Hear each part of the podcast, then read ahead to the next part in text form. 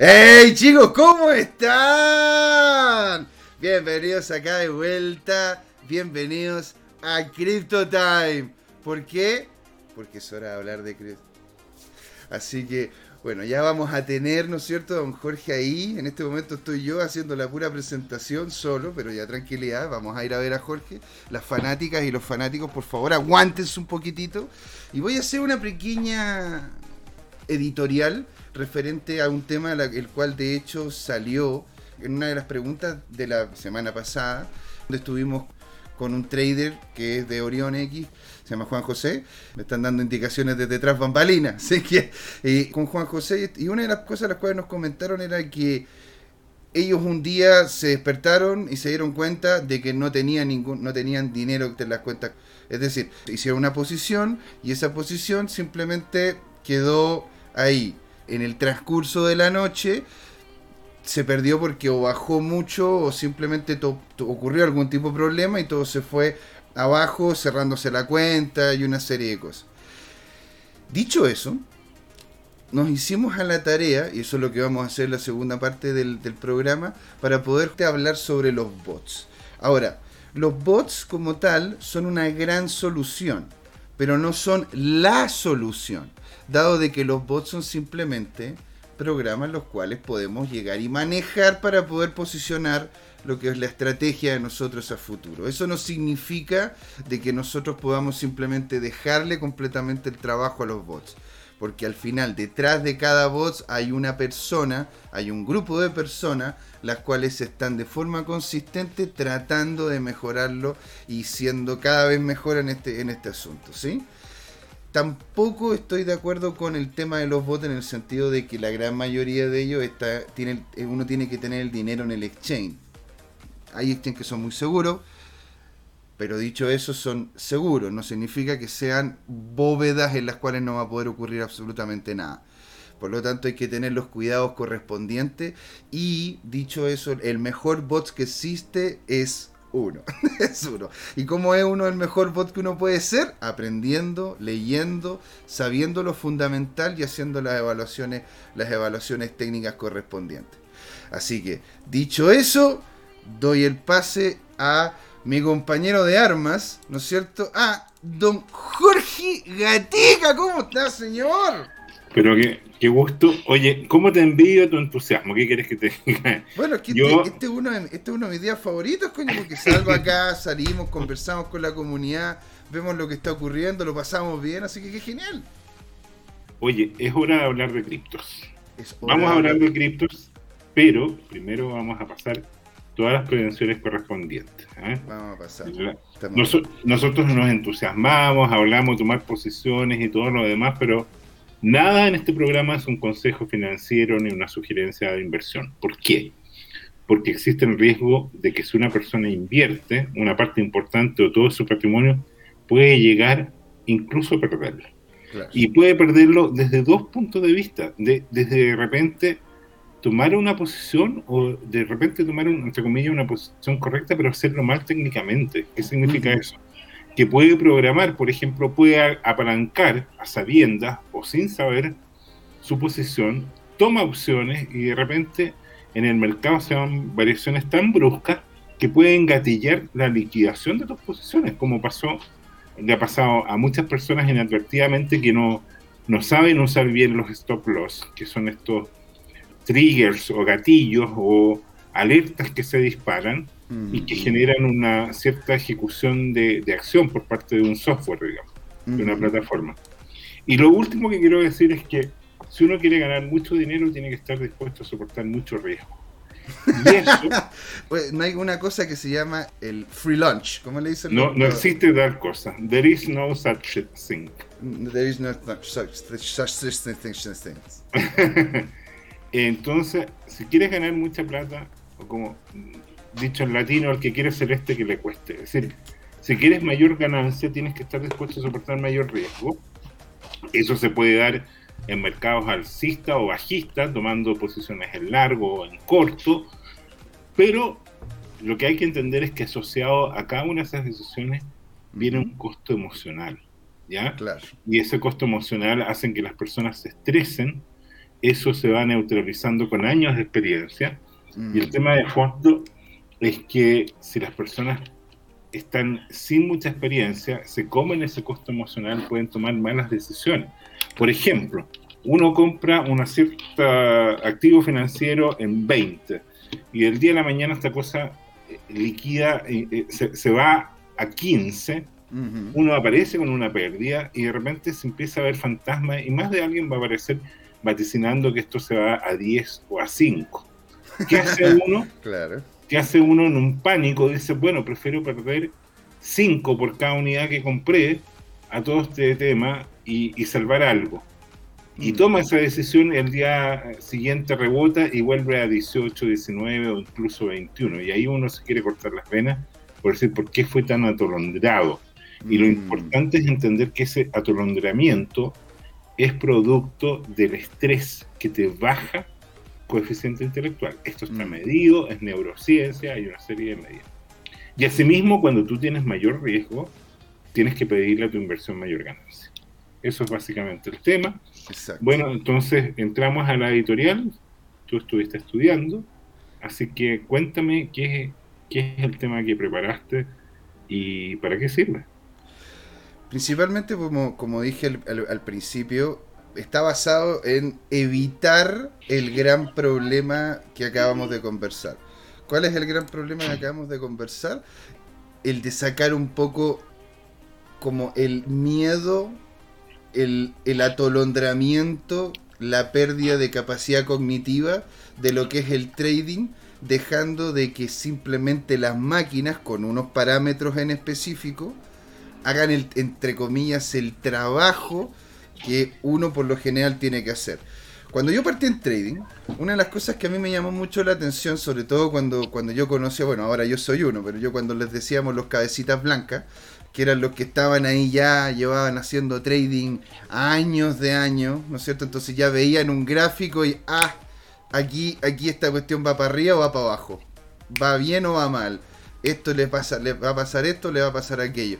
Pero eso viene con los años. Y una de las cosas que más me decían ellos de que incluso con los años de experiencia, ellos de forma consistente tenían que hacerse un assessment antes de incluso entrar a hacer trading. Es decir, ellos llegaban, se sentaban, ¿sí?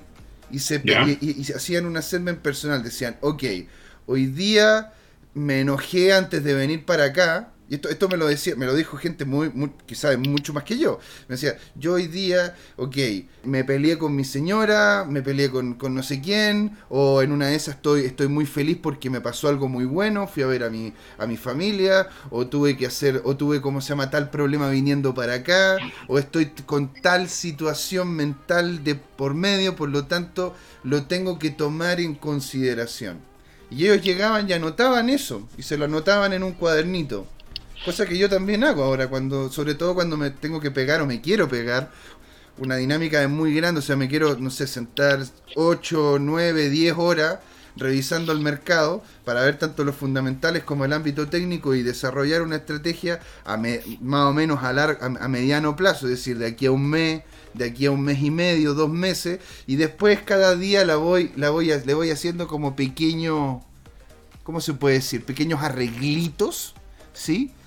Yo, yo hago eso, me siento y hago, hago, como se llama, una lista de cosas que me han ocurrido para tomarlas en consideración. ¿Por qué? Porque si uno, si uno llega y se mete a hacer trading, y se mete a hacer trading con, la lata, ¿no?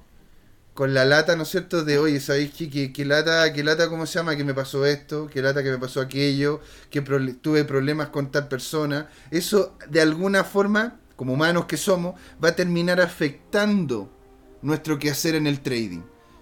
Y todo lo contrario también, pues de hecho, algunos dicen, ponte tú, el peor día de trading que tú vas a tener va a ser literalmente el día después del mejor día de trading que tienes. Es, como que te va muy bien y tú llegas y, ah, entonces hoy día estoy acá arriba, ¿no? Estoy pa, pa, voy a llegar y voy a empezar a cerrar y voy a... y, y no. ¿Por qué? Porque vienes con esos lentes, podríamos decir, esa, esa, ese velo personal el cual afecta lo, cual es, lo que es tu trading. Y algo, es algo que a mí la verdad que me llamó mucho la atención y por eso mismo en ese entonces empezamos con un programa que era el MetaTrader 3 o sea, imagínate lo que te estoy diciendo. O sea, el MetaTrader antes de que siquiera tuviera. El MetaTrader cuando solamente tenía dos idiomas. tenía, tenía el ruso y tenía, y tenía el inglés. Y con eso, y, y, date, y date con una piedra en el pecho porque habían ciertas cosas las cuales todavía estaban solo en ruso. Entonces tenéis que agarrarla, meterla al Google. Al Google ni siquiera había Google Traductor en eso. Entonces, lo que había era, como se llama más que nada como alguna, algunas cositas que tú podías. Ya, ok, tradúceme esta web. Ya, ok, perfecto. Y ahí uno podía probar haciendo la descarga correspondiente de toda la información del mercado que anteriormente había ocurrido, uno podía probar estrategias. Pero claro, era con el mercado, con el mercado que ya había ocurrido, que ya había pasado. Entonces no es algo, ¿no es cierto?, que te permita a ti poder llegar y decir, ok, si me, funcionara, si me funcionó en el pasado, me va a funcionar ahora. Porque todos los días el trading es diferente que es lo que hace también bonito el trading, porque si fuera todos los días igual, no, no sería trading, no sería un juego, ¿me entiendes? Si sería, sería una mecánica, sería una máquina que constantemente, pero el mercado, como, como ya lo hemos conversado anteriormente, involucra mucho la biología. Y por eso mismo la biología afecta lo que es el trading. Entonces, antes de hacer el trading, empezábamos a ver, oye, bueno, y si, y si agarro estos mismos, agarro, ¿cómo se llama? Lo que ha ocurrido el último año, y le coloco encima mi estrategia. Esto en el MetaTrader 3. ¿Sí? Le coloco encima mi estrategia, entonces veía que sí, en algunos momentos ganaba y en otros momentos perdía y tal la cuestión, y te hacía como el cálculo y te traía, ¿no es cierto? Ah, esto era lo que, esto es lo que en definitiva te, podría haber generado lo que habrías perdido habiendo colocado una cierta cantidad de dinero en ello. Yo lo encontré muy interesante, pero muy interesante. Ahora, lo que sí, la gracia del MetaTrader 3 es que empezó a involucrar alguna, un poco unos, algunos bots, pero uno tenía que saber programar en MetaTrader, porque era como otra forma de programar. ¿sí? No, no es como con el if y toda la cosa, sino que uno tenía que colocar algunos algunas cosas en específico, algunos comandos en específico. Gran parte de la, de, la info en ese entonces estaba en ruso o en un inglés muy champurreado que uno no entendía de repente si queda una cosa y otra.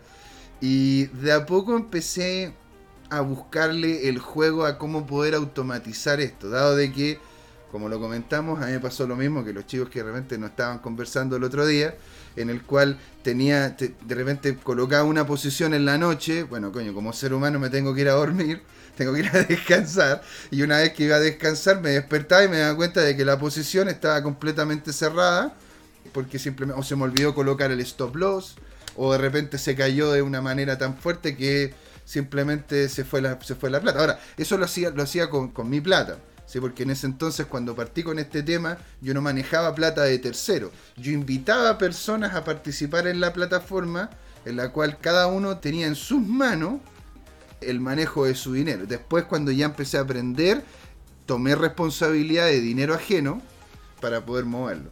Entonces, eso fue como mi interiorización, mi primer, mi primer roce con el tema de la automatización en el trading cosa que era entre comillas muy incipientes, porque imagínate, o sea, fue el MetaTrader y uno que otro programa el que tenía la posibilidad de hacer eso si es que conocías la estructura de, procesamiento que tenía el programa.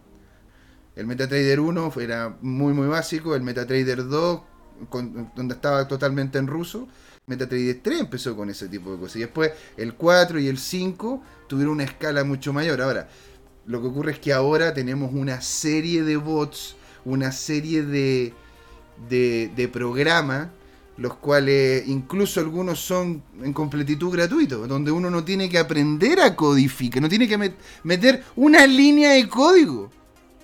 Una línea de código. Nada, simplemente uno llega y coloca pum pum, pam pam y listo. Que es muy parecido a lo que ahora se llama el no code movement. Así que eso es como, como en definitiva el cómo yo me acerqué a los bots y tengo toda una presentación que lo vamos a tirar en la segunda en la segunda parte en la cual vamos a hablar de cada uno vamos a entender más o menos algunas cosas y repasar en una de esas lo que acabo de comentar aquí en la editorial ¿qué me podrías comentar ahí Jorge? Bueno, basado en lo que tú comentaste en la reunión de pauta que tuvimos yo preparé algunas láminas, unas diapositivas sobre el concepto de bot o trading bot o trader bot o agente comercializador. Maravilla. Entonces, eh, pero antes de eso, eh, lo de siempre, a sugerencia de alguno de los eh, seguidores nuestros, cambié el formato de, del gráfico que vamos a, usar habitualmente para, para revisar la variación de, los precios. Ahí viene este tema y, y, ahora esperaría que en este tamaño fuera más claro ver ah, la tendencia. ¿ah? que es lo que importa. Lo limpié, igual entre comillas tiene unos pequeños detallitos que es producto de, la aritmética propia del, gráfico. A ver, me explico. Esto lo que está representando es obviamente la variación eh, mensual del precio del Bitcoin según lo, lo, procesado, porque la data básica es del sistema bursátil, pero acá lo procesó Yahoo Finance, a diferencia de la otra aplicación, y básicamente simplemente presenta con eh, la técnica de las velas japonesas, ¿no es cierto? O las candles. Eh, la variación del precio en cuatro horas durante el último mes. Son los últimos 30 días. Y aquí, claro, se observa que hubo unas liquidaciones, ¿no es cierto?, grandes. Después hubo una cascada, después hubo, de alguna manera, Ahí está como se llama, se nota, se nota muchísimo. se nota clarito la, cascada de liquidación. La cascadita, claro. Y también se notan los mechazos, ¿no es cierto? Que son como los, se, liquidaron algunas posiciones en corto, digamos, y después rebotaron. Y aquí estamos, ¿no es cierto?, a, final de, del mes, que es la última semana en un canal alcista, que, que ya deja, de alguna manera, rompe la tendencia del canal bajista y genera expectativas de que, si se dan ciertas condiciones y romper principalmente esa resistencia a los 40.000 que tiene un valor simbólico ¿no? y podría gatillarse de nuevo un crecimiento interesante. Ahora, esto se puede ver en más detalle, ¿no es cierto? Si lo miras en, la última semana y ahí se ve que terminando a fin de mes eh, el canal bajista empieza a venir un rebote. Ahora, parte de esto se explica, ¿no es cierto?, por la liquidación de los futuros. Eh, de alguna manera, este precio spot tenía que venir a encontrarse con los contratos, los precios de contratos, y, que de alguna manera los futuros, ¿no es cierto?, son una herramienta que ayudan dentro de todo a morigerar, a disminuir la variabilidad de precios en, ciertos rangos, ¿no? Mm. Porque lo que hace es que la gente compra contratos, ¿no es cierto?, de futuros y dice, bueno, yo creo que el precio, y, a su vez esa compra es como una especie de votación simbólica, si tú quieres, bien realista y materialista, porque tú pones recursos de tu bolsillo ahí en favor, en favor de que tú dices, bueno, esto, esto puede estar en el rango a fin de mes de, por decir algo, eh, 42 mil, 45 mil, 49 mil, 51 mil o 38 mil. Y de alguna manera eso define, ¿no es cierto?, eh, una cierta, por así decirlo, inercia del mercado que se tiene que resolver. Y claramente hubo aquí un sentimiento bajista y ya llegó hasta, hasta el piso de pesimismo, por así decirlo, y empezó a rebotar de manera interesante la última semana. Y en el último día también uno observa ahí, te fijas, esas velas ahí que están eh, nuevamente en intervalos de 30 minutos, o sea, en, cuatro horas esas una o dos velas grandes, ¿no es cierto? Que de alguna manera muestran un rebote y que estuvieron a punto de acercarse, ¿no es cierto?, a los 40.000, llegaron del orden de 39.300, 39.400 el precio, y ahí se produjeron algunas liquidaciones. Eso es básicamente lo que pasó en el Bitcoin. Ahora, lo que yo quiero compartir es lo siguiente. Copié en el chat eh, nuestro de, Twitch un tweet ya con una referencia que voy a proyectar ahora. Bitcoin tiene de alguna manera la capacidad, ¿no es cierto?, de, mostrar en un, en, un eh, libro público, en transacciones, todo lo que ha pasado, las direcciones donde se originaron, todo lo demás. Entonces es todo público y eso permite que haya muchos analistas ¿no es cierto?, que son capaces de graficar y darle de alguna manera luz a una serie de cosas que en, en otros ambientes son oscuros, digamos. Es como Entonces, es lo, que se llama análisis on-chain, ¿verdad? Exactamente. Tal cual, ni, que lo tuviéramos ensayado. Y lo que yo voy a proyectar ahora es un tweet que puso alguien, cuya dirección recomiendo que la, que la miren, digamos, y es lo siguiente. Mi postura es esta. Si tú vas a invertir tiempo y dinero, y sobre todo tiempo, como recurso importante tuyo para buscar una, ganancia patrimonial, entonces tienes que estudiar. ¿Ya? Mm. Y en este tema de estudiar, Twitter es una fuente, por un lado, de enojo de la gente que, que sufre condiciones cotidianas, que de repente publica cosas un poquito agresivas, por así decirlo, y a veces muy agresivas, ni siquiera un poquito, mm. ¿ya? Mm. Pero también es una fuente de conocimiento, de experiencia, de sabiduría, que están disponibles de manera gratuita. Entonces, lo primero es decir que este señor, que tiene una dirección, William Clemente III, probablemente heredó el nombre de su padre y a su vez su padre y de su abuelo. Bueno, este William Clemente III tiene una dirección en Twitter que se encuentra como W Clemente 1, 2 y 3 romanos. ¿Ya? o sea, 3, y, latina. W Clemente.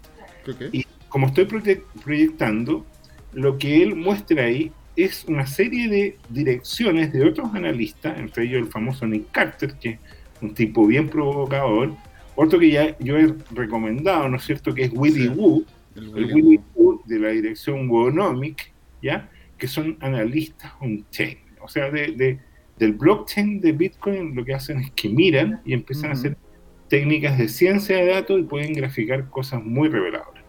Una de las cosas reveladoras que, vi la semana pasada, no la tengo a mano, pero la puedo demostrar, pero la idea es que cada uno haga su propio research, ¿no es cierto?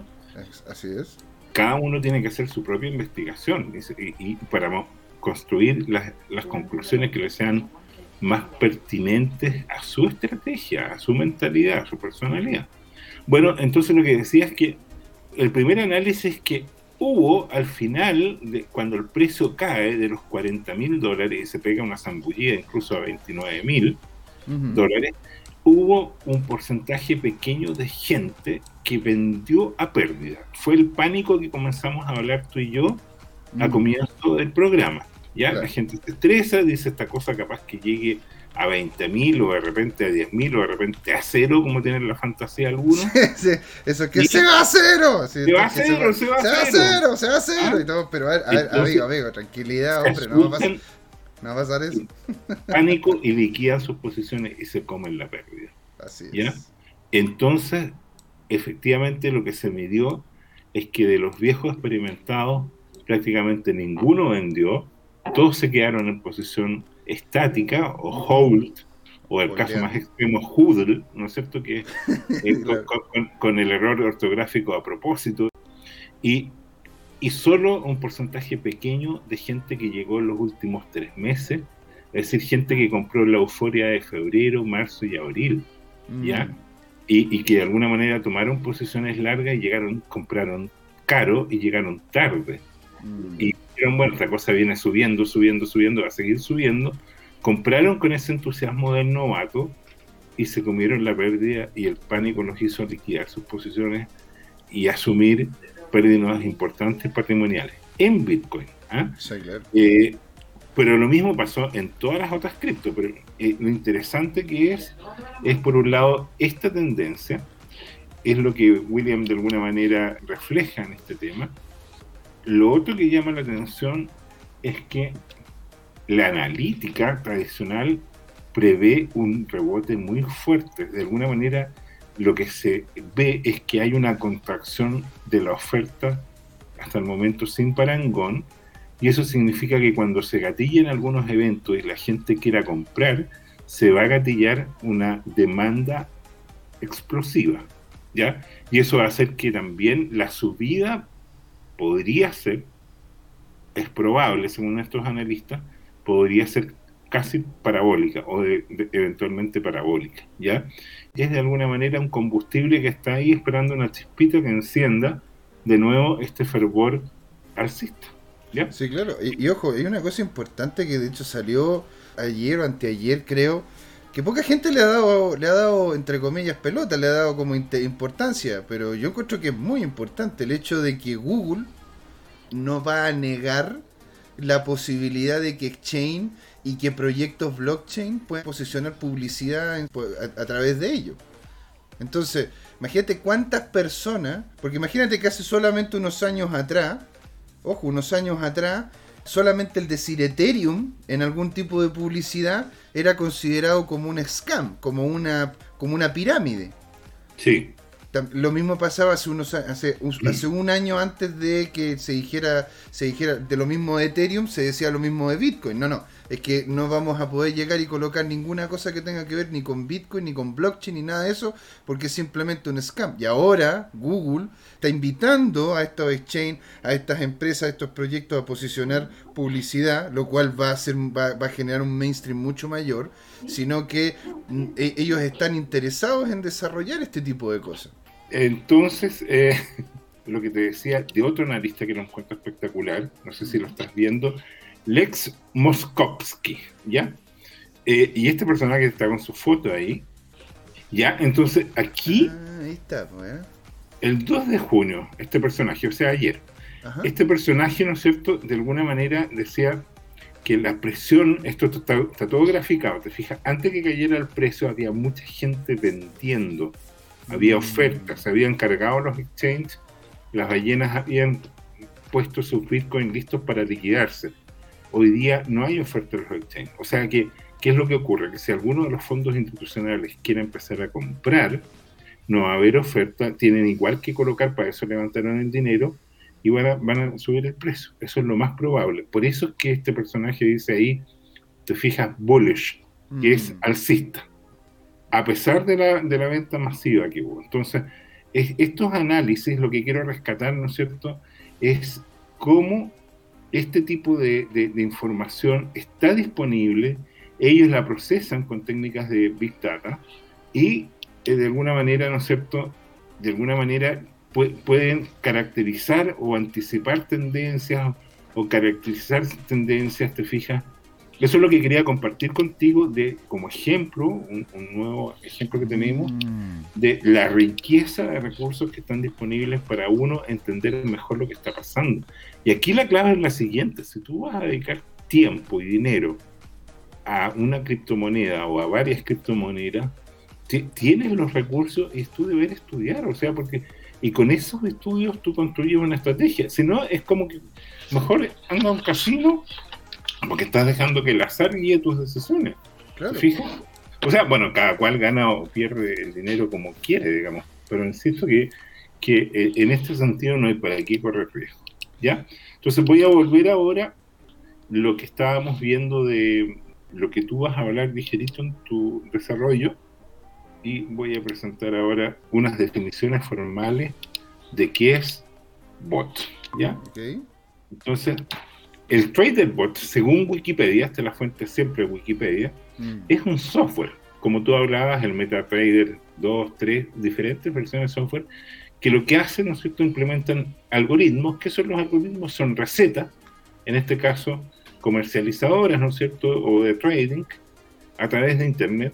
¿Y qué es lo que hacen estos software? Compran o venden ciertos activos financieros mm. en casas de cambio o exchange virtuales. ¿Ah? Mm, Por ejemplo, Binance, puede ser, o cualquiera de las otras. Y, son muy, siempre fueron populares, pero eh, a nivel especializado para transar bonos, eh, acciones y otros instrumentos financieros en las bolsas de Estados Unidos y después del mundo. Pero hoy día se ha popularizado para el uso, entre comillas, doméstico. ¿Qué sería doméstico? Tú o yo, ¿ah? o una oficina pequeña en cualquier parte del mundo, en Argentina, en Malasia, en, qué sé yo, Sudáfrica, en, cualquier lugar. Y de alguna manera lo que permite, ¿no es cierto?, es ayudar a lo que se llama, entre comillas, la especulación en Bitcoin y criptomonedas. Y a mí me gustó el tema de especulación porque la verdad es que cada transacción es una especulación. Tú crees que va a pasar ciertas cosas. Si uno quiere ser un filósofo extremista, bueno, en los tiempos que no, que salíamos a la calle, no, no nos quedamos recluidos en casa, uno salía, ¿En algún momento uno salía a la calle? No me acuerdo de esas cuestiones. Claro, bueno, en ese momento uno especulaba que uno podía salir con la esperanza de volver en la tarde o en la noche, sano y salvo y que nada te, atropellara, por ejemplo, ¿te fijas? Claro. Esa es, entre comillas, una especulación, o sea, uno no anda buscando que lo atropellen, pero los accidentes ocurren, digamos. Bueno, ¿cómo funciona estos software? Lo que pasa es que el software siempre está consiguiendo con alguna forma alguna eh, subrutina o, objeto o, alguna conexión, alguna API, una interfaz de programación, como quieras llamarlo, solicita información a la casa de cambio. O sea, los precios, lo típico, los volúmenes transados, qué sé yo, lo procesa con un algoritmo, que es un algoritmo, es una receta, por así decirlo de manera sencilla, un, conjunto de reglas, y envía las decisiones con la idea de aumentar el capital o una posición de un cierto activo financiero. ¿ya? ¿Y qué es lo que ocurre? ¿Por qué son tan populares estos traders? Que eh, si uno quiere hacer lo mismo, o sea, un, trader personal o un inversionista, no pueden conseguir lo mismo porque lo que ocurre es que eh, los activos financieros son transados en múltiples exchanges o agentes o casas de cambio o lo que fuera. Entonces uno no alcanza a ver a qué precio se transó. A lo mejor la gente, por decir algo de Rusia, está optimista o está pesimista por la última noticia del Banco Central o del Ministerio de Hacienda de allá. Y entonces se produce un cambio a la alza o a la baja o a la mantención del precio en ese territorio y ese dato afecta a todo el resto de las otras transacciones. Entonces, si allá sube el precio, obviamente que de repente los otros eh, bolsas también van a subir el precio por simpatía, digamos, por, asociación, porque no quieren que sea más barato, porque si no se va a producir lo que se llama el arbitraje, que es una diferencia que permite que yo pueda comprar un cierto activo en otro lugar donde esté más barato, lo tomo y lo voy a vender a otro lugar y eh, me hago una ganancia con esa diferencia, ¿no es cierto?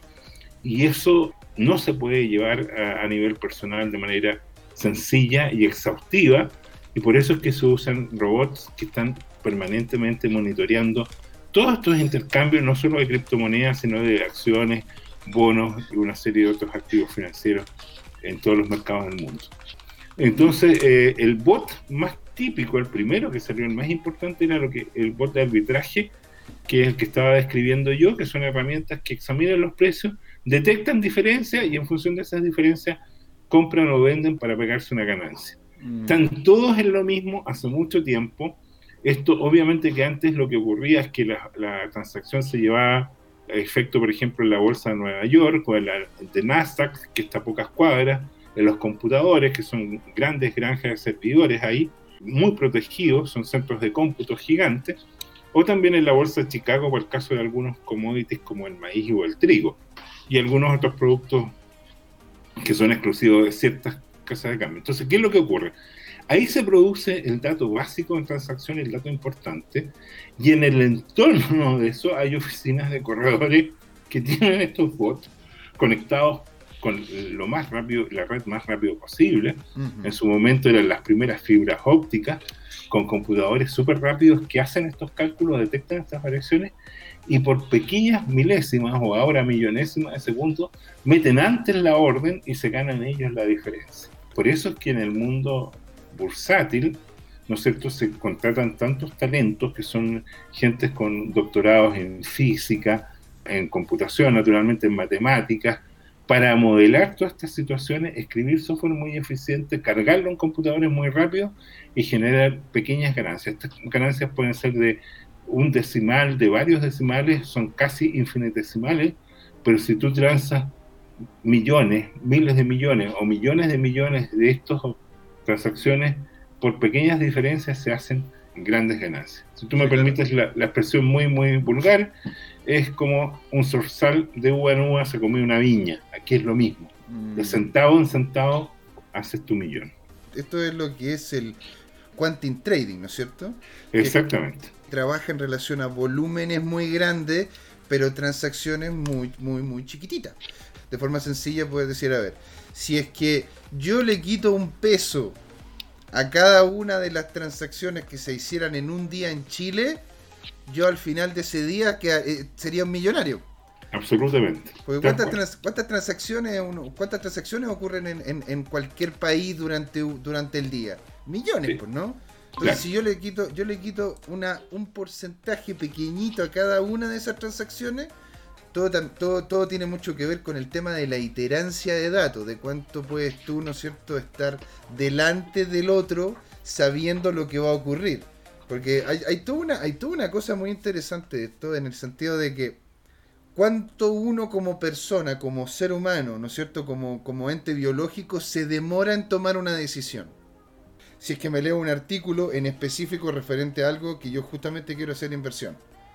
Yo quiero llegar y estoy, no sé, en el short squeeze de GameStop y quiero saber qué es lo que está ocurriendo. Entonces salió un artículo de alguien que yo sé que tiene información.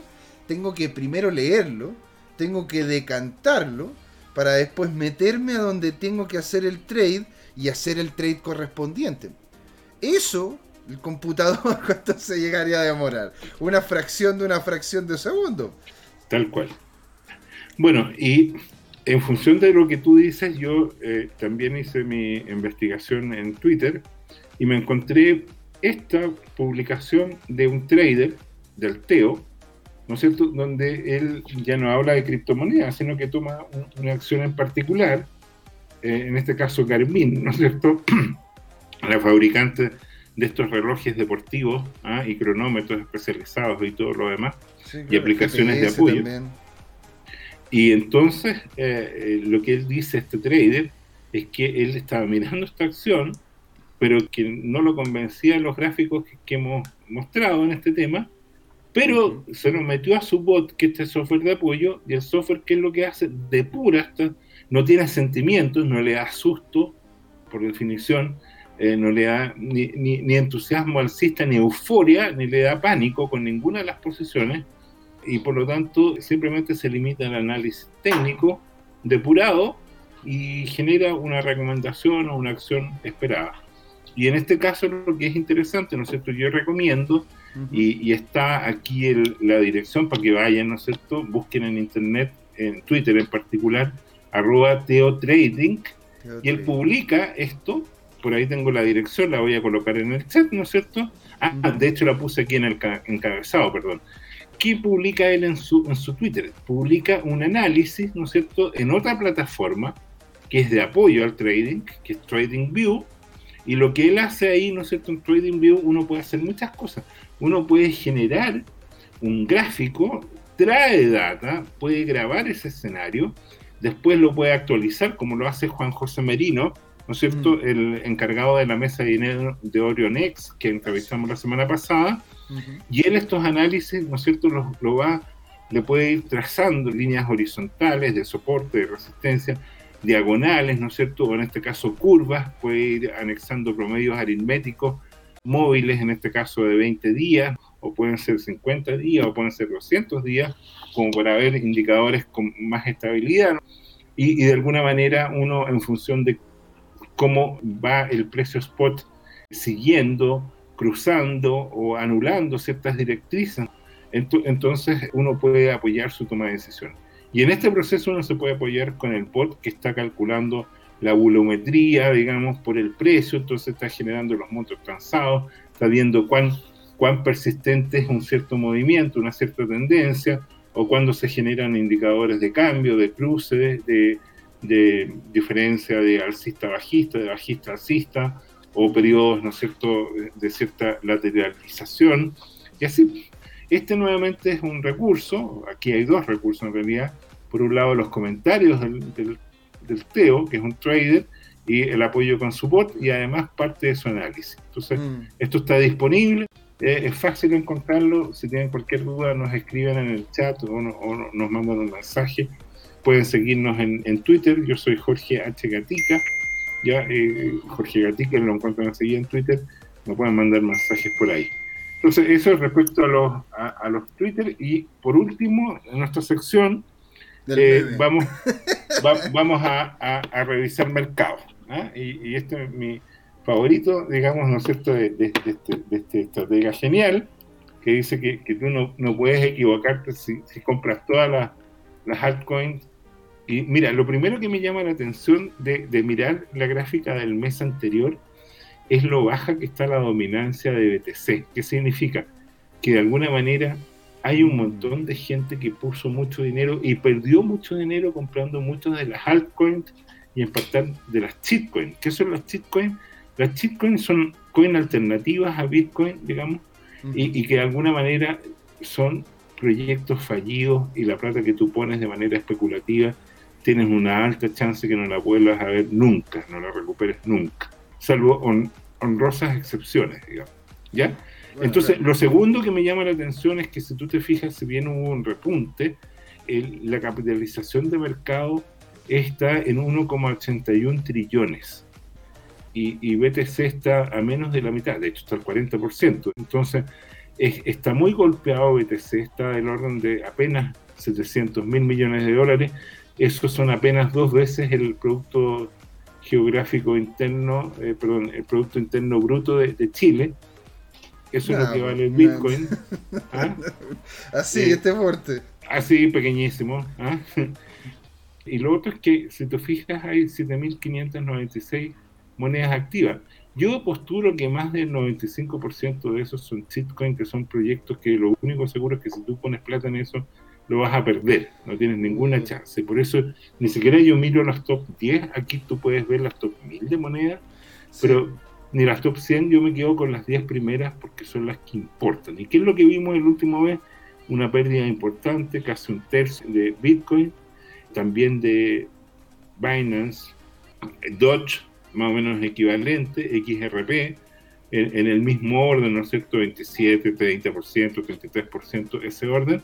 Y destacan dos cosas, que Ethereum perdió la mitad, ¿no es cierto? O Ether, Ether mejor dicho, y ADA creció. ADA de alguna manera tiene un respaldo, tiene una, una, cosa interesante que de alguna manera representa, entre comillas, un peligro potencial para Ethereum.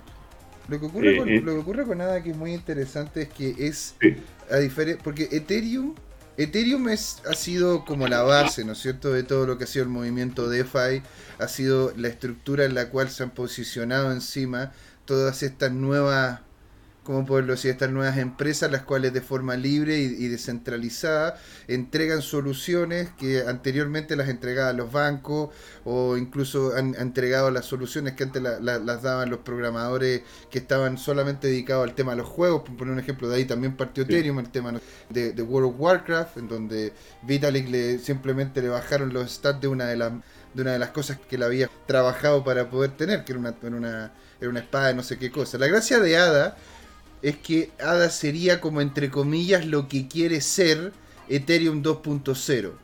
ADA partió como base siendo ya eh, un proof of stake, a diferencia de que Ethereum es un proof of work, o sea, decir, que hay que, hay que trabajar para poder lograr el consenso del algoritmo y que exista, ¿no es cierto?, el bloque ingresado. La cosa es que Ethereum para poder hacer ese cambio tiene que, lógicamente, como que incentivar de que los proyectos que están dentro de esta estructura también cambien su propio su propia forma en la cual se hacen esta, se hacen estos intercambios para poder lograr de que de hecho Ethereum pase a ser lo que ya es ADA. La cosa es que claro, Ethereum partió primero y Ethereum tiene una, tiene una tecnología la cual es muy dura porque el Proof of Work esa es la gracia que tiene. Por eso el BTC también es tan potente porque tiene este, este core duro que es el proof of work. El proof of stake es algo más es más, es más pensado, ¿no es cierto?, a otra estructura mental o otra estructura de datos. ¿sí? En la cual, y otro riesgo también, porque, porque también lo hace más manipulable, o sea, no es un esquema descentralizado, digamos. ¿ya? No, porque de hecho uno como que participa por ser en ese momento el que mina ese, ese bloque en específico. Entonces, ¿cuál es la gracia? Ethereum lo que quiere hacer es poder llegar y generar esta estructura, ¿no es cierto?, de proof of stake de forma realmente descentralizada. ADA lo toma. ADA dice, tú, tú, tú y tú van a hacerlo ahora. Sí. bueno, eso, es interesante. Ahora, eh, el tema de fondo aquí es que, por un lado, nos viene esta nueva iniciativa pronto de Ethereum que, que vence en, a fin de mes y que de alguna manera va a generar una tendencia deflacionaria porque se van a destruir algunas unidades de la moneda. Y por otro lado, se van a quemar, digamos, ese es el concepto. pero, pero, la pregunta del fondo, eh, eh, entonces eso genera expectativa alcista, pero por otro lado también existe un riesgo permanente de la comunidad en que ellos ven que hay debilidades de diseño en su plataforma. O sea, por un lado la narrativa está, ha, estado afectada porque en realidad esto, entre comillas, han sido evoluciones o parches, digamos, dado que, entonces hay, hay, un riesgo en esto. En, definitiva, por un lado, dan ganas de comprar ese porque podrían generarse unos puntas interesantes, ¿no es cierto?, unas variaciones explosivas de precio por este tema deflacionario que estamos diciendo, y por otro está el tema del riesgo de, las posibles fallas o riesgos en que incurra este cambio, por así decirlo, de filosofía y, o de plataforma tecnológica substante. Mm. En conclusión, eh, aquí cada uno tiene que hacer su propia investigación y, y, tomar decisiones dentro de todo lo más informado posible, que es parte de nuestra vocación. Mira, avanzando en este tema, tenemos lo que ha sido esta semana. Esta semana fue un remote importante, Binance con un 16%, Dodge, como siempre, ¿no es cierto?, pegando la punta. Mira, a mí el tema de Dodge no, encuentro que es para reírme. O sea, obvio, usted, colega, profesor, puede reírse todo lo que quiera, pero lo que a mí me da susto es que hay gente que ve esta cosa, que ve estos cambios y dice, no, con el, siguiente tweet de Elon, esta cosa va a ir un dólar, si yo compro a menos de medio dólar, por lo menos voy a duplicar mi capital. Y en Estados Unidos ha habido gente que ha tenido pérdidas patrimoniales importantísimas en este tema. Digamos. Entonces, lo que hay que entender es, como partimos el programa diciendo que si usted quiere ganar mucha plata, que es, es la oferta de algunas de estas altcoin o shitcoin, también tiene el riesgo de que puede perder parte importante o todo su patrimonio. ¿ya? O sea, y, no solamente con Doge, ¿eh? porque hay que tomar en cuenta que dentro de, dentro de lo que sería el concepto, porque hay conceptos ahora como, como los hay industrias, ¿no es cierto?, en el Dow Jones, como lo hay industrias, ¿no es cierto?, en el Nasdaq, no solamente Doge, tienes también Chiva Coin, tienes Eco Chiva, tienes Neko Coin, tienes, o sea, es que al final, al final, claro, eh, es que todo depende de cuál es la base de esto. Y, Dodge fue una de las primeras por, por, por, el tema, nomás que era, que era un meme con Eso es lo que yo llamo la parte casino, ¿no es cierto?, de las criptomonedas. En que la gente, si quiere, puede ir ahí a, poner fichitas en esos tragamonedas con la esperanza de que alguna de ellas pague todo el riesgo que está tomando con la otra. Bueno, y, lo que pasó con Pokecoin, ¿la conociste tú? No, no tengo idea. ¿Qué es eso? Pokecoin es, es, una moneda que se supone era de Pokémon. entonces, ¿Ya? entonces tú podías minar esta moneda, ¿no es cierto? Y al minarla te entregaba estas monedas que eran Pokecoin, de, de Pokémon.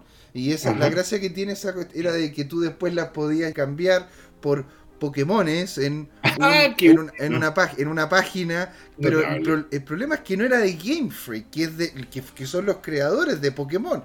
Entonces, ah. entonces ¿qué pasó? Llegaron y la, moneda, claro, o sea, imagínate cuánta gente, cuánta gente, y, sobre todo de mi edad, crecimos con Pokémon, con el, con y, la moneda tenía así, pero una, una, un crecimiento parabólico así, pero llegó Game Freak y dijo, a ver amigo, aquí, entonces, aquí no me estáis pagando, pues si el juego es mío, ¿no? Y la moneda hizo así, ¡pum! Y se fue, pero puso una vuelta, pero en U, arriba, y ¡pum! Y se fue para abajo. Y dejó de existir. Cerraron la página, muchas gracias y buenas noches. O sea, duró menos que un suspiro de hormiga. duró nada. Duró nada pero llegó a tener un crecimiento de cerca del 3.500% en, en menos de un día. Es decir, el que, llegó, el que llegó a agarrarla cuando empezó y la vendió antes de que llegara Game Freak, el, de ese tipo la hizo. Pero la cosa es de que este tipo de moneda, estos meme coin, no tienen un proyecto detrás, no tienen una infraestructura, no tienen un qué hacer, no tienen un porqué. Así que ahí eso es lo que por eso me río, Y lo que pasó hoy día, yo también me río. Me da un poco susto y me da un poco pena por la gente que perdió también. Bueno, yo diría hubo un rebote importante. De hecho, está al borde de 39.000 mientras tú y yo conversamos. El ticker me está mostrando que ya rompió los 39.000 de nuevo Bitcoin. Eh, en, en, en, la víspera de una gran conferencia Bitcoin en Miami que ha concentrado a más de 12.000 asistentes físicos. Y es interesante porque la onda de esos personajes es consumir mucha carne roja, o sea, es como una declaración, y, no usar mascarilla y estar ahí, abrazarse y todo el tema, digamos. O sea, como que todo este tema de, de, la vacunación intensiva en ciertos estados y el desplome de ciertos contagios, de cierta cantidad de contagios y de muertes por COVID en Estados Unidos, ha generado un cambio y algunos de los bitcoiners extremos tienen esta filosofía, lo cual no quita que también naturalmente hay bitcoiners veganos que miran con sospecha todo este tema eh, anti-vegetariano, por así decirlo, entre comillas, o carnívoro si tú quieres. Pero bueno, yendo a lo esencial, se prevé, ¿no es cierto?, un repunte producto del entusiasmo en esta conferencia Bitcoin. Han habido cosas increíbles, eh, al estilo gringo, hay tipos que han llegado con containers completos que proveen servicios de hardware o software para la minería y, ese tipo de cosas a, escala de Estados Unidos. Y bueno, como siempre, tenido un poquito con mejores expectativas, más arriba las expectativas que Bitcoin, este famoso trade-off. Y lo que llama la atención, la pequeña caída, corrección de, de Dodge, que no es significativa dentro del alza que, que justamente estábamos comentando. ¿Ya? Esto, esto es lo que puedo aportar por el lado, entonces, querido amigo, de mercado. Y de alguna manera quedamos disponibles ya para tomar nuestro pequeño recreo, ir a buscar un cafecito y después volver con tu presentación de los bots. Maravilla. Y no se vayan, ¿ah? Porque esto es Crypto Time. Es hora de hablar de criptos. Hola amigas y amigos, en este intermedio les queríamos recordar que esta comunidad CryptoTime la hacemos todos. Así que siempre invitados a nuestros canales de difusión en Twitch, Twitter, YouTube, LinkedIn y Facebook. Búsquenos como CryptoTime, con latina, así, latinos como nosotros. Los esperamos para intercambiar información, hacer nuevos amigos y conexiones en este hermoso mundo del blockchain y las tecnologías descentralizadas. Suscríbanse para estar conectados y saber sobre nuevos episodios. Un gran saludo de Jorge Gatica y José Miguel. Ahí nos vemos. Hey chicos, ¿cómo están? Bienvenidos acá de vuelta, ¿no es cierto? A lo que es este programón que se viene, que vamos, donde vamos a hablar de lo que son los bots. Porque a diferencia de lo que es el tradicional, la persona tradicional, ¿no es cierto? Los bots no tienen sentimiento. A ver, uno puede llegar y decir, pero ¿por qué tú crees que es mejor entonces no tener sentimiento? Eres un hombre insensible. Pues no, no, no creo, no creo. Uno tiene sentimientos es algo bueno, es algo bonito, pero en definitiva para poder tomar las mejores decisiones, de repente hay que tener una cabeza fría, que la situación en el contexto no es, no, no siempre es así. Terminaste con tu, con tu novia y bueno, llegas a hacer trading, no llegas con llegas como con esa nube, ¿no? ¿Te acuerdas como los monos animados que llegan como con una nube de, mal, de mal rollo, de mala onda, ¿no es cierto? Y a veces, a veces funciona, a veces no. Bueno, entonces es mejor llegar y simplemente tomar la matemática dura, posicionarla dentro de un, de un trading bot y poder, gracias a eso, de que el trading se haga de forma matemática, que se haga de forma, de forma algorítmica que no involucre, ¿no es cierto?, el, hecho de, pero está bajando mucho, se va a ir a cero, que es que hablábamos la primera parte, se va a ir a cero, no, tranquilidad, tranquilidad, va a estar todo bien y deja que el bot haga su trabajo, ¿no es cierto?, como lo que comentaste tú anteriormente con Garmin. Entonces acá, yo llegué con lo que, aquí, hay, aquí como se llama, todos los que hacemos trading tenemos un problema. ¿Por qué? Porque no tenemos la plata en el bolsillo la, plata está jugando, la plata está yendo, viniendo, está invirtiéndose, ¿no? Y el, e, eso es genial, porque claro, la plata estancada lo único que termina haciendo es, generar, es lo mismo que el agua, pues si el agua se estanca, termina generando moho encima y el agua deja de ser potable. De hecho, el agua que es potable es por lo general el agua que, corre, que, que, que se oxigena, que se mueve. Entonces, nosotros lo que hacemos es colocar este dinero en estos exchange o en estos lugares donde se termina moviendo porque compramos una moneda o compramos alguna acción o compramos algún bono y este empieza a fluctuar. Ahora, nosotros no podemos estar 24/7 mirando el computador. Independiente de cuánto nos guste estar mirando el computador. No, no estamos, no estamos 24/7 porque somos personas. Entonces, ¿qué es lo que hacemos? Tenemos esta solución que sería justamente el bot. ¿Por qué coloqué a este caballero que está ahí acostado con su dinero? Porque te permite a ti dormir tranquilo de que las cosas se están moviendo en relación a lo que tú quieres que se muevan. ¿Y por qué coloqué a este caballero de, poco pelo? ¿No es cierto? Podríamos decir, bueno, es que, es que, en realidad yo también, yo me despierto y lo primero que hago es que agarro el celular y reviso a ver cómo están las que yo invertí. A ver, algunas de las cosas las cuales yo invertí, ¿están bien o están mal? Están subiendo o están bajando, lo cual es importante. Entonces, todo depende de cómo es uno como persona, es lo que termina, le termina afectando a uno, ¿no es cierto?, el, tener, estar contactamente conectado. Si tú no quieres eso, y involucras la matemática y haces lo que tú dices bien, estudiar, te puede dar claridad en una postura, sobre todo a mediano o largo plazo. Entonces, ¿qué es un bot? ¿Se come? ¿Qué? Para poder entender, bueno, ya lo hablamos también del tema, lo que sacamos, cierto?, de Wikipedia. El bot, el bot es una, una, una aferis, aferesis de robot, es una, una, acortar la palabra. Es un programa informático que, que efectúa automáticamente tareas reiterativas mediante el Internet a través de una cadena de comandos o funciones autónomas previa para asignar un rol establecido. Es decir, toma lo que tú le estás diciendo, ¿no es cierto? Hace tal cosa o hace tal otra y la realiza en relación al, input que tiene. Ahora, hay varios ejemplos de bot. Uno de los ejemplos que coloqué acá fue de hecho un rastreador web. Porque de hecho cuando yo le he comentado esto, lo, he estado viendo con, sobre todo con, eh, con algunos amigos, con gente, con gente cercana, yo le digo, bueno, pero los bots, ¿tú cómo se llama? ¿Los conoces? Y me dicen, no, yo no trabajo con esas cuestiones. Yo le digo, ¿Pero tú alguna vez has buscado en internet? Sí, claro. Entonces estás ocupando un bot. Porque en definitiva lo que haces tú en el momento que haces una búsqueda es que eh, este robotito chiquitito revisa todas las páginas web, que es lo que se le llama, ¿no es cierto?, la, telaraña. Tú puedes dejar una arañita de Google en tu página para que pueda llegar y leerla en, en, la medida de que tú quieras, ¿no es cierto? Y permite de que esté indexada en la página de Google. Entonces, si yo busco Jorge Gatica, me van a salir las páginas en las cuales Jorge Gatica está implicado. Entonces, hay mil formas en las cuales uno llega y está en constante contacto, ¿no es cierto?, con este bot. Uno de los bots también muy conocidos es el hecho de las transferencias.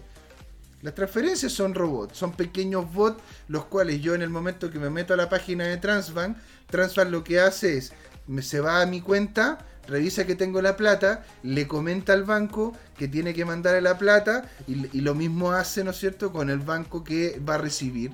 Y ahí se genera la triangulación para que se haga la transferencia como corresponde. O sea, aquí no estamos hablando de nada extraño, no estamos hablando de nada fuera de lo común.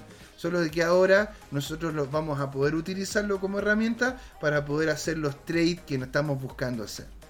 Ahora, hay bots buenos, como los que comentábamos acá, ¿no es cierto?, que tienen un fin honroso, un fin positivo para los que se involucran con el bot, y hay otros los cuales son maliciosos, le coloqué, entre comillas, en el sentido de que ellos buscan información que va más allá de lo que tú quieres entregar, o en una de esas, teniendo esa información pública, la malutilizan para poder, para poder obtener ganancia. ¿Como qué? Como recopilar direcciones de correo electrónico con fines publicitarios. O sea, generar spam. Cuando llego yo y me meto a, me meto a, LinkedIn y a través de un bot, bueno, ellos tienen ellos tienen varias formas en las cuales evitarlo, ¿no es cierto? Lo mismo Instagram y otras, otras redes sociales. Pero si no lo tuviesen, yo me meto ahí y empiezo a obtener toda la información de contacto de toda la lista de contactos de Jorge. ¿Y qué hago? ¿Qué hago después con eso? Agarro su información y le envío un mail diciendo, métanse a ver CryptoTime. ¿Sí? Ahora, es genial para mí, porque la gente puede llegar y entrar en una de esas, pero es, horrible para las personas como, como individuo, porque claro, les terminas llenando el inbox de forma innecesaria de información que no requieren. Otra, otra forma en la cual existen bots maliciosos son en las redes sociales. Porque no sé si es que ustedes reconocen lo que son bots de interacción humana. Son bots que simulan o parecen ser humanos o personas, las cuales le permiten a ciertas páginas tener más visitantes de los que realmente son. O sea, hay casos emblemáticos de, personas que tienen 100 seguidores. Esto bueno, un chiste, pero tienen como 100 seguidores en su página de Facebook o en Instagram. Y una de las fotos que ellos tienen, como pagaron para que los bots interactuaran con esa foto, tiene cerca de un millón de me gusta. Entonces, uno dice, a ver, a ver, ¿cómo? O sea, tendrían, que haber, tendrían que haber venido, ¿no es cierto?, los 100 seguidores que tiene, invitar a 100 seguidores cada uno, y después de eso, con suerte, con suerte tienes 10.000. Entonces, ¿de dónde salieron los otros? ¿Te das cuenta? Generación espontánea. Generación espontánea. Ahí viene el concepto de bot, ¿no es cierto? Y después, la programación de un bot puede ser diseñada para cumplir tareas muy básicas, como recordar algunas tareas o automatizar algunos procesos los bots tienen, eh, algunos bots tienen una, relación más compleja y se pueden, y pueden generar unas acciones de hecho mucho más complejas. Porque uno puede llegar y decir, ok, si ocurre esto, entonces esto, pasa esto por este detento. O simplemente es una lineal, si pasa esto, pasa esto. ¿Qué es lo que comento acá? ¿Cómo, cómo, poderlo ocupar en, en temas de trading? Si baja X% por ciento el precio de una moneda, una, una cripto, entonces vende es decir, un stop loss automatizado. Porque, es hmm. decir, es, te, acuerdas que en algún momento yo te comenté de que yo iba moviendo el stop loss en relación a las ganancias que se tenía? Porque si yo llegaba y decía, ok, si esto llega y se pega una subida de un, de un 5% así en una vela, en una vela de, en una vela de unos 5 minutos o una vela de 15 minutos, si se pega una subida de 5%, entonces, oye, tómame, tómame las ganancias, porque en realidad yo ya gané lo que quería ganar. ¿sí? Llega a subir solamente un 3, coloca un nuevo margen de stop loss y take profit. ¿Sí? Si solamente subió un 3, pues si subió un 5, tómame las ganancias, no hay problema. Pero si subió solo un 3, mueve, mueve el bloque de stop loss y take profit un poquito más arriba. Y si llega a bajar un 1%, bájame el bloque de stop, de stop loss y take profit. ¿Sí? Pero si llega a bajar un 3, un 4, un 5% de una sola vez, o hasta un, hasta un 10% de una sola vez en algunas monedas, yo, ah, entonces córtame y véndelo todo. ¿Te das cuenta? Después, si el precio de una moneda llega a medias móviles, a, una, a la media móvil X, entonces compra o vende. Es decir, si tú llegas y tienes, ¿no es cierto?, indicadores como las medias móviles, los Fibonacci, podés tener, ¿no es cierto?, las varas de Bollinger, los canales alcistas o bajistas. Si es que toca alguna de esas franjas, vende o compra. Después, si la moneda tiene una diferencia de una con otra, que es lo que ocurre muchas veces con, Bitcoin y Ethereum. Si uno, si uno ve, yo lo veo todo el día, estoy todo el día viéndolo esto, si uno ve, ¿no es cierto?, que el Bitcoin baja, Ethereum baja. De hecho, yo lo posteé hace un tiempo atrás en una, en una red social donde, donde colocaba los dos gráficos, el de Ethereum y el de Bitcoin, y independiente de que Bitcoin valga, valga 10 veces o incluso 20 veces más que el Ethereum, el movimiento que generaron los dos gráficos fue casi idéntico. En lo que fueron las velas de 3 minutos, las velas de 5 minutos, en ese momento fue casi idéntico la bajada y la subida. Y llegué lo coloqué como talla, lo coloqué como broma, pero cuando te dicen cópiame la tarea, en, clase, cuando te dicen, oye, cópiame la tarea, pero, pero, pero que no quede igual, pues, o sea, que no quede igual. Entonces llegan y como que tuvieron el mismo comportamiento, pero, pero con alguna, alguna pequeña diferencia. Una vela llegó un poco más arriba que la otra y sería con suerte. Entonces, eso es una de las acciones que ocurre con los bots. De que si tú tienes, ¿no es cierto?, una baja importante en una moneda, entonces la otra tiende a bajar también, por lo tanto, véndela también. O si es que una sube, si que tienes un porcentaje de otra, pum, compra también. Eso es lo que se puede hacer con los bots. Después, el tema de los tweets. O sea, ¿cuántas veces hemos conversado la implicancia que tiene tío Elon sobre ciertas cosas? Cada vez menos, ¿ah? Cada vez menos. Pero, pero, pero, pero, pero tiene, tiene como se llama una implicancia. Y entonces, tú puedes llegar y decirle a un bot. Ahora, este es un bot un poco más sofisticado, ojo. No es lo que les vamos a mostrar acá en específico, pero existen para que tengan consideración y lo conozcan. Existe, ¿no es cierto? El, si es que el tweet, si es que sale un tweet de alguna persona, que puede ser el tío Elon, o en algún momento el mismo, el mismo Trump, cuando estaba en la presidencia, ahora, ¿no es cierto?, con Biden, o incluso lo, lo que son la Reserva Federal, o, o, puede ser incluso algunos participantes de la Reserva Federal, pueden revisar dentro de esos tweets algunas palabras clave y esas palabras clave encontrarles una intención. Es decir, si uno llega y dice, si uno llega y encuentra en, inglés, encuentra bullish, bueno, esa es una intención, ¿no es cierto?, que es clara. Pero si yo digo, de repente decir to the moon, es una, es una intención clara. Entonces, dependiendo de esa intención, o dependiendo de lo que hay detrás, puede, puede ser para compra o para venta. Si la vela tiene alguna forma en especial y en específico. Esto, esto de hecho tiene mucho que ver con lo que conversamos en un principio con el MetaTrader. Porque con el MetaTrader tú le podías llegar y colocar incluso tipos de vela que querías llegar y revisar. Es decir, podías decir, si esta vela, la sombra superior tiene menos de un 20% que el cuerpo, entonces no hagas nada. Si la sombra superior es mayor o, tiene, o es más alta, ¿no es cierto?, que el cuerpo, es, posiblemente una doji. Entonces eso puede ser un cambio de tendencia. Entonces, ¿por qué? Porque, porque bueno, la otra vez lo conversamos eh, a profundidad y cómo estas velas tienen una implicancia en lo que es el mismo actuar del mercado, sobre todo en, en algunos periodos de tiempo. Y bueno, etcétera. Ponte tú, ¿qué, otra regla dirías tú que sería interesante poder posicionar en una de esas en algún bot si es que te dieran la completa libertad para poderlo hacer? Más, más que colocar cosas genéricas, yo lo, que haría sería programar bots para, para operar sobre puntos cruciales. Por ejemplo, cuando el precio spot, o sea, el precio puntual de hoy día, actual, cruza un, cierto estadístico relevante, como podría ser lo que, lo que comenté al, comienzo de, la sesión de hoy día, un promedio móvil de 20 días, pero el más relevante es el de 50 días y el que tiene más peso aún es el promedio móvil de 200 días.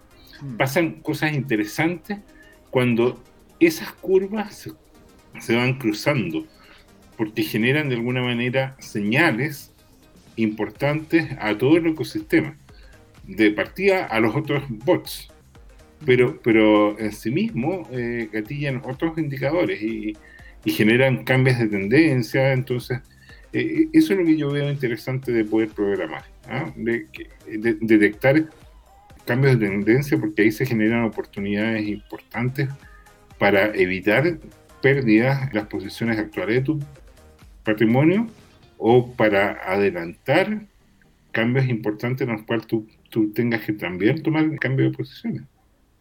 Es decir, uno puede llegar y tomar la matemática detrás de los quehaceres de, de trading, de medias móviles, el ver justamente los periodos y decir, ok, en relación a esto, puede que ocurra esto, por ende hace tal cosa.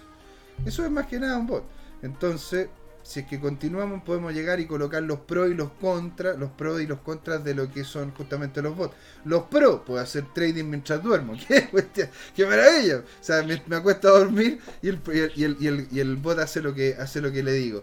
Hago trading sin emociones. Tengo menos FOMO y menos food. ¿No es cierto?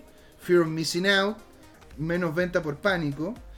Puedes ver el desarrollo de tu estrategia. Eso es muy importante el poder revisar cómo es que tu estrategia ha funcionado, porque cuando uno llega y simplemente compra y vende, después uno puede pedir la lista de órdenes, pero cómo es que te ha ido bien, en cuál, cuáles realmente le ha dado el palo al gato, te ha funcionado de buena manera una forma de tradear que otra no, eso si lo tienes en un bot, te puede incluso entregar de vuelta toda esta información con gráficos, con fórmulas, lo cual hace mucho más fácil y más entretenido poder hacer revisión de cómo te fue. ¿Sí? Y simplifica el trading. ¿Cuáles son los contras? Esto, y esto por eso lo coloqué en mayúscula y con, signos de exclamación. Esto no es una máquina de imprimir dinero. No. No. Es decir, no es que uno llegue y diga, ok, hace tal cosa al bot y el bot lo único que va a hacer es eso y te va a pasar y pasar plata. No, no, no. Eso no es así. Uno, uno tiene que necesariamente trabajar el bot. Es un trabajo, por eso mismo coloqué abajo, es un trabajo constante de poder manejar tu estrategia y monitorearla hay mucho scam que ofrece un nivel de rentabilidad sin riesgo que es gigantesco. O sea, ¿cuántas veces yo me he metido a estas páginas, ¿no es cierto?, a Reddit y a otras más, y te dicen, bájate este trading bot, bájate este bot o bájate esta estrategia y listo. Ándate a las Bahamas en, en unas dos semanas más. Estamos listos. Y no es así. Uno tiene que realmente trabajarlo y uno tiene que, tiene que conocer tanto la estrategia como el tipo de proyecto al cual está uno invirtiendo. Por eso, tengan mucho cuidado, mucho cuidado.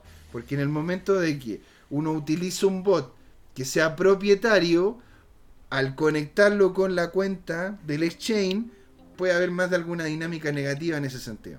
El mercado no tiene una forma fija y existen trends, existen formas en las cuales el mercado se mueve, las cuales van y vienen. Es, decir, uno no va a colocar un bot a funcionar y de forma monolítica ese bot va siempre a generar dinero. No, no, no, no funciona así. Uno llega, coloca al bot, uno crea el bot, uno le coloca, ¿no es cierto?, la matemática detrás. Dado la, esa matemática va a funcionar si es que justamente uno se da cuenta de hacia dónde van ciertos trends, ciertas, ciertas eh, ¿cómo poderlo decir?, ciertas costumbres que está tomando el mercado en ese momento. Para usarlos tienes que tener tu dinero en los exchange, lo cual es riesgoso también. Porque si uno llega y dice, bueno, quiero mover un Bitcoin, a ver, un Bitcoin ahora en este momento es una cantidad de dinero más o menos importante, que puede ser todo el patrimonio de una persona. Entonces, si es que tú lo llegas a tener en algún exchange, el cual los mismos bots te incentivan a tenerlo, porque como vamos a ver a futuro, uno de ellos de hecho te coloca de que tú puedes tenerlo sin pagar ningún fee de transacción con ese, con ese exchange, pero ese exchange a la vez es uno de los exchanges que han hackeado más veces, entonces mmm, es mejor, si que uno quiere llegar y realmente hacer un trading seguro, uno tiene su moneda en una wallet fría, ¿no es cierto? Que podría llegar y ser como un tipo Trezor o alguna otra cosa así, o en, una, en otras wallets como el MetaTrader, el Unisafe y otras más, las cuales te generan a ti la tranquilidad de que al estar diversificado y no haber hackeo, ¿sí? Porque te pueden hackear igual, al no haber hackeo, te permite a ti poder estar tranquilo con tu dinero. Ahora, claramente con eso no vas a poder moverlo, porque claro, no, va a poderse meter directamente a una, a una wallet en específico, lo tienes que hacer en una wallet exchange. Teniendo todo eso claro, vamos con los bots. El primero fue Straight Santa. A mí me gustó mucho y yo voy a, voy a conversar más que nada de dos en específico. Porque, porque solamente dos si es que hay varios? Porque estos dos los he probado, se los he comentado amigos que no tienen experiencia en trading. Se los he comentado a amigos que, tienen, que, han querido aprender cómo es este tema y son bastante más computines. Y me han dado muy buen feedback. No son los mejores bots, pero son los más sencillos de aprender. Y por lo menos a mí me, me generan una gran seguridad porque los he ocupado por harto tiempo. Tenemos, ¿cuáles son las características de Trading Santa? Que está basado en la nube. Es decir, uno no tiene que bajar ningún tipo de programa, no tienes que utilizar tu propio computador para poder hacerlo. Todo está en la nube. Es decir, tú puedes hacer uso de este bot teniendo literalmente un, una, una patata de computador. Tenía un computador que es una patata, una, papa frita y, lo puede, y funcionar igual. Mientras se pueda meter en internet y se pueda meter en la página de Trading, de trading Santa, Trade Santa ya estarías completamente dentro del juego. Lo puedes, lo puedes incluso manejar si es que te tienes que meter en internet por, por incluso el mismo celular. Sólida reputación. ¿En qué sentido sólida reputación? Que ya lleva varios años. Lleva varios años, no ha ocurrido hackeo. incluso, ¿cómo se llama? Con las bajas, con otros bots que han caído, ojo, hay algunos bots que han caído, Trade Santa siendo muy conocido, es uno de los que de hecho se ha mantenido vigente y ha sido, ha sido muy interesante para poder revisarlo, ¿sí? Tiene más de 42.000 usuarios activos de que son personas que están activamente dentro de la plataforma, online constantemente. Tiene más de 12.000 bots activos. Es decir, de que, de eso, de, eh, que tienen más de 12.000 eh, juntas de algoritmos los cuales están haciendo movimientos para allá y para acá. Tiene más de 7 millones de trade a la fecha. Una de las características importantes es que es para los que no buscan trade de futuro. ¿Sí? Porque los trades de futuro es otro tipo de trading. Yo, de hecho, los dos que, los dos que tengo no están pensados, los dos que tengo aquí explicados no están pensados para el trading de futuros. ¿Cuáles son los contras que tiene este? Que bueno, que tiene una. los contras que tiene una curva de aprendizaje muy sencilla. ¿Por qué lo coloqué como contra? Porque al ser una curva de aprendizaje muy sencilla significa que no te entrega tampoco grandes herramientas para poder jugar, sobre todo si es que uno se va por la versión gratuita utiliza una base de long bot template, una de short bot template y una custom. ¿Sí? ¿Por qué lo encuentro, lo encuentro un con? Porque en definitiva es como que te entrega solamente dos visiones. No te puede llegar y entregar una visión lateral si es que tú quieres llegar, ¿no es cierto? Decir, bueno, si el mercado se mueve de forma lateral, quiero llegar y meter, quiero meter más trading entre medio. No puedes. Siempre he pensado a mediano largo plazo para que esto permita, ¿no es cierto?, una ganancia, sobre todo la versión gratuita, una ganancia de aquí a dos meses, tres meses. Entonces, puede utilizarse para day trading, pero no está enfocado en day trading. ¿Sí? No puedes utilizar exchange que son, eh, que son grandes, que en realidad yo también he utilizado, como Kraken ni KuCoin. Eso, eso igual es, fome, es, mala onda, porque en definitiva lo genial sería poder, como poderlo decir? Sería poder vincularte con todos los exchanges posibles, de tal manera poder tener huevitos en cada uno de estos exchanges y que estos exchanges se, se, muevan en relación a lo que está ocurriendo ahí. Porque, por poner un ejemplo, Kraken tiende a tener, tiende a tener un Bitcoin más caro que KuCoin. Porque la gente de KuCoin es más, más enfocada en las altcoins y los de Kraken están más enfocados en, lo que son monedas tradicionales y cosas por el estilo. Y también es importante un con que yo encontré que no es open source. No es, que, no es que uno pueda cambiarlo de forma libre, sin ningún tipo de... No, esto es fijo. Algunos pros que tiene te ofrece una serie de indicadores como volúmenes, medias móviles, filtros de trade. Tiene un tracking real time. ¿Qué significa esto? De que tú puedes pedir en cualquier momento de cómo es que van las inversiones, si es que va subiendo, si es que va bajando, si es que ha habido un movimiento de mercado el cual te ha dejado fuera de él, o si es que el stop loss se saltó y ya no tienes una posición en, la moneda en específico. Puedes recibir información en tu Telegram, es decir, puedes vincular Trade Santa al Telegram, tener el Telegram en tu, en tu celular o en, en la pantalla del computador y te va, y te va diciendo así, ¡pum! has entrado en tal puesto en, tal moneda. Después, pum, has salido de tal puesto en tal moneda y has obtenido tanta rentabilidad. Y así, y te van apareciendo como mensajitos. Una de las cosas buenas que lo encontré es que tiene versión Android y iOS. O sea, tú te puedes bajar la aplicación de Android y la aplicación de iOS de lo que es Trade Santa. Lo cual a, mí personalmente me gusta porque yo prefiero mover mis, algunas de las cripto o cuando estoy afuera ¿no es cierto? Estoy, estoy en la calle o qué sé yo, si es que tengo que estar, poder tener aún así contacto con la, con la, con la, por medio de la aplicación con el bot. Y tiene una comunidad muy activa. Si uno se mete a Twitter, a Reddit, a, incluso hasta en Instagram, toda esta gente tiene una serie, una, una comunidad importante, la cual te va entregando datos, tienes muy buenos wiki, muy buenos wiki, en el sentido de que te permite saber, te permite hacer uso realmente muy conciso y muy bueno de lo que es esta, aplicación. ¿Cuáles son los, los exchanges en los cuales puedes llegar y hacer movimientos en Trade Santa? Todos estos, BitMEX, OK, Huboy, Bittrex, UPBit, Bitfinex, Binance y también tienes como se llama HiBTC. ¿Por qué HiBTC yo lo encontré como lo, como lo coloqué como en un circulito? porque en definitiva la gracia que tiene es que te permite en algunos casos poder hacer intercambio, ¿no es cierto?, hacer trade en, esa, en esas plataformas sin necesariamente tener que pagar los trades. ¿Cómo empezar con Trade Santa? Bueno, tenemos, tienes el, básico, bueno, tienes, tienes el free que te permite solamente dos bots, lo cual es, es bastante limitante, pero se puede jugar. El básico que cuesta 14 dólares al mes, con un volumen comercial limitado, un número limitado de pares, no todos los pares de todos los, de, todos los pares que en una de esas podría llegar y tener en Binance, ¿sí? Tiene todas las estrategias, lo cual es bueno, las notificaciones de Telegram y el apoyo en general. El apoyo en general, ¿qué significa esto? De que tienes la comunidad, tienes la opción de poder conversar con alguien cuando te metes en la página, en el chat de ayuda, etcétera, etcétera. Yo recomendaría si quieren empezar, partan con el gratuito, porque es bueno, pueden llegar y ver las herramientas a grandes rasgos, pueden jugar con los pares más conocidos, y de ahí yo me iría al básico. Del básico al avanzado yo encuentro de que sería justamente como para alguien que ya está haciendo trading serio, ¿sí?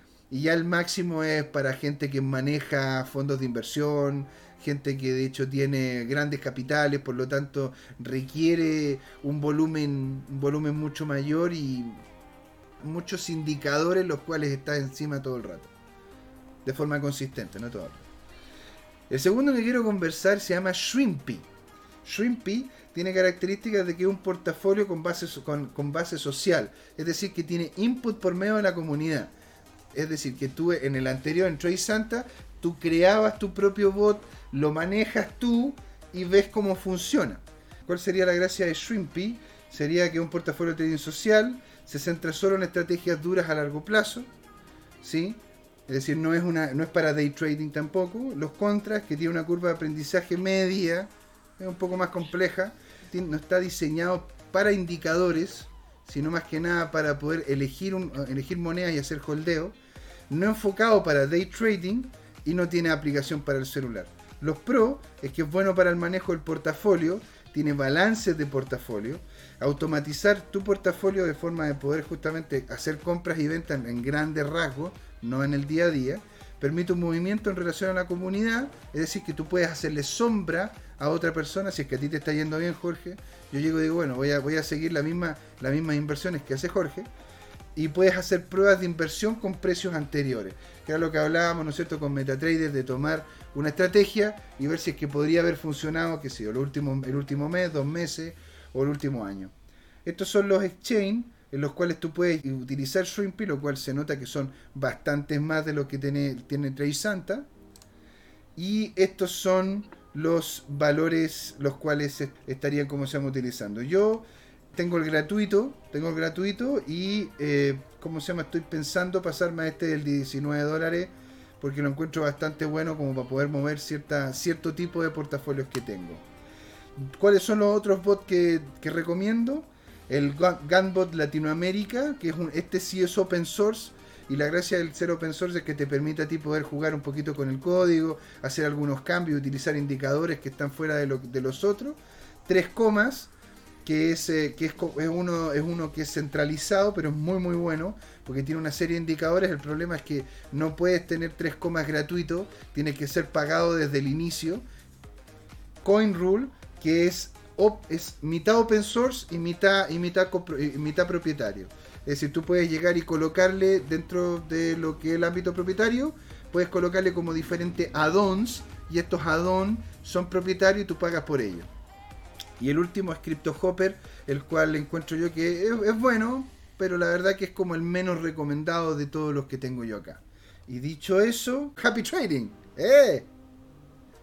Mira, para, ir cerrando, interesante, me quedé con las ganas de ver los robots de, trading, cómo se ve la interfaz, cómo se ocupan y todo lo demás.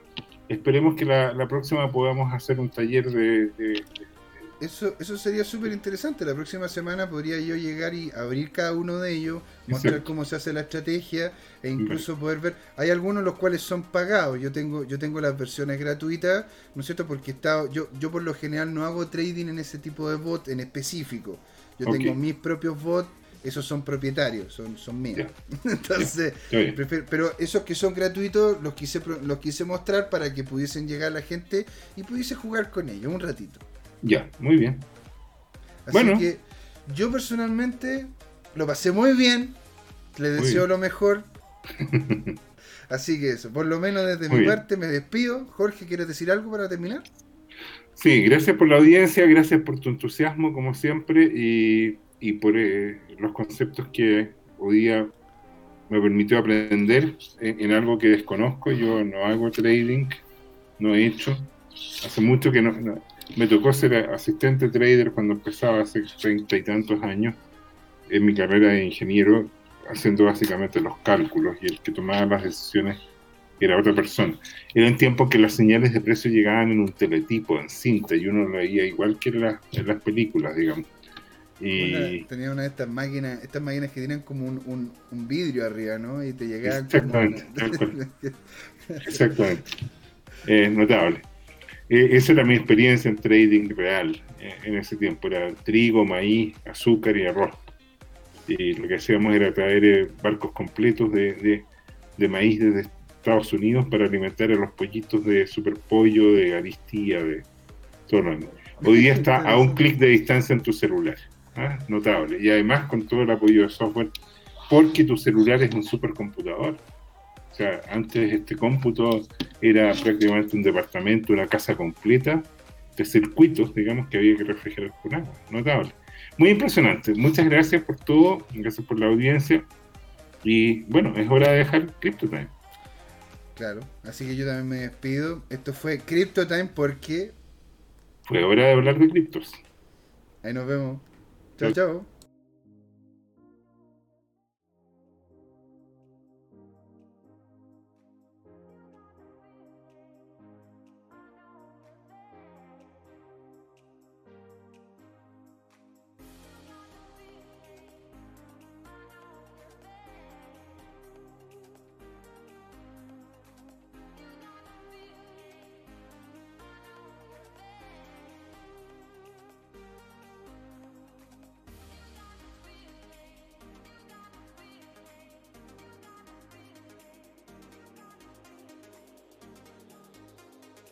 Hola amigas y amigos, antes de irnos les queríamos recordar que esta comunidad CryptoTime la hacemos todos, así que siempre invitados a nuestros canales de difusión en Twitch, Twitter, YouTube, LinkedIn y Facebook. Búsquennos como CryptoTime, con I latina, así, latinos como nosotros. Los esperamos para intercambiar información, hacer nuevos amigos y conexiones en este hermoso mundo del blockchain y las tecnologías descentralizadas. Los invitamos a suscribirse para recibir información sobre nuevos episodios y les mandamos un gran saludo de acá, Jorge Gatica y José Miguel. Nos vemos.